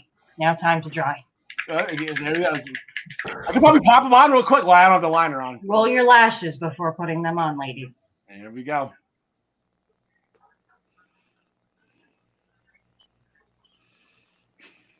Oh, Jesus. And that's it. Pop right on. It's that simple.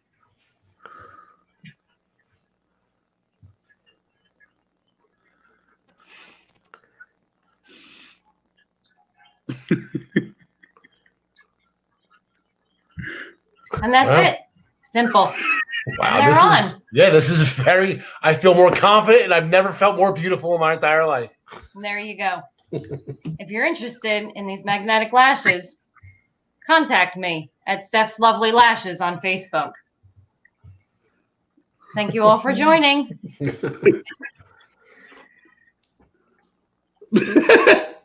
So there you go. It's really that simple to put those on. Apparently, the process of doing lashes takes forever. It, it hurts. Apparently, I don't know if electricity is involved, but hey, and and ladies, as you just saw, he'll like them too. All right. Thank you very much to the website. I got to promote my own site. How about that? Make sure you join us uh, this weekend. Uh, join us in the Essential Wrestling Podcast pool on ProWrestlingPick'em.com. If you don't want to play us, you can always just uh, create a private pool with just your friends and prove that you are the best.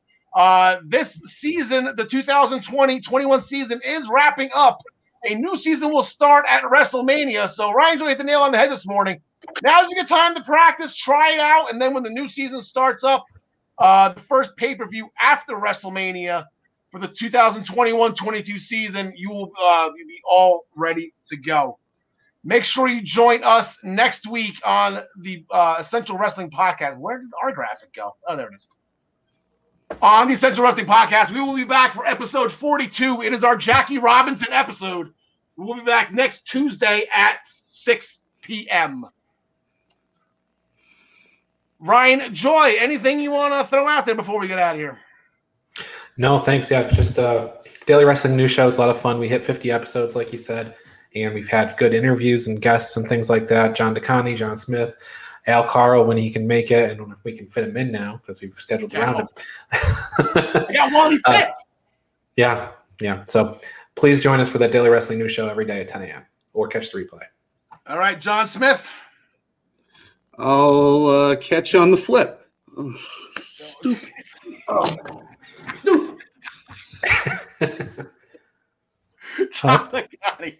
Kurt Angle in the background. I, I just want to want to make sure. Did we clear the the rights for Enter Sandman for next week's episode as our intro? I, I have no idea. Metallica, that's a tough one. Even WWE's one doesn't want to do that twice. Even WWE doesn't want to do that. So it was a one shot deal, and that's it. You know, there's no, they don't want to do that. All right. Thank you very much, everybody, for watching Alexa Bliss. We love you. Can't wait to see you resurrect the fiend. I, I kind of want to see her challenge Roman Reigns. Maybe she's going to win the chamber or, or beat Drew McIntyre. Tegan Nox got to be getting close. Looking forward to it. She's training with Captain Marvel as we speak. Cannot wait. Thank you very much, everyone watching. We will see, yeah, see you on the flip side.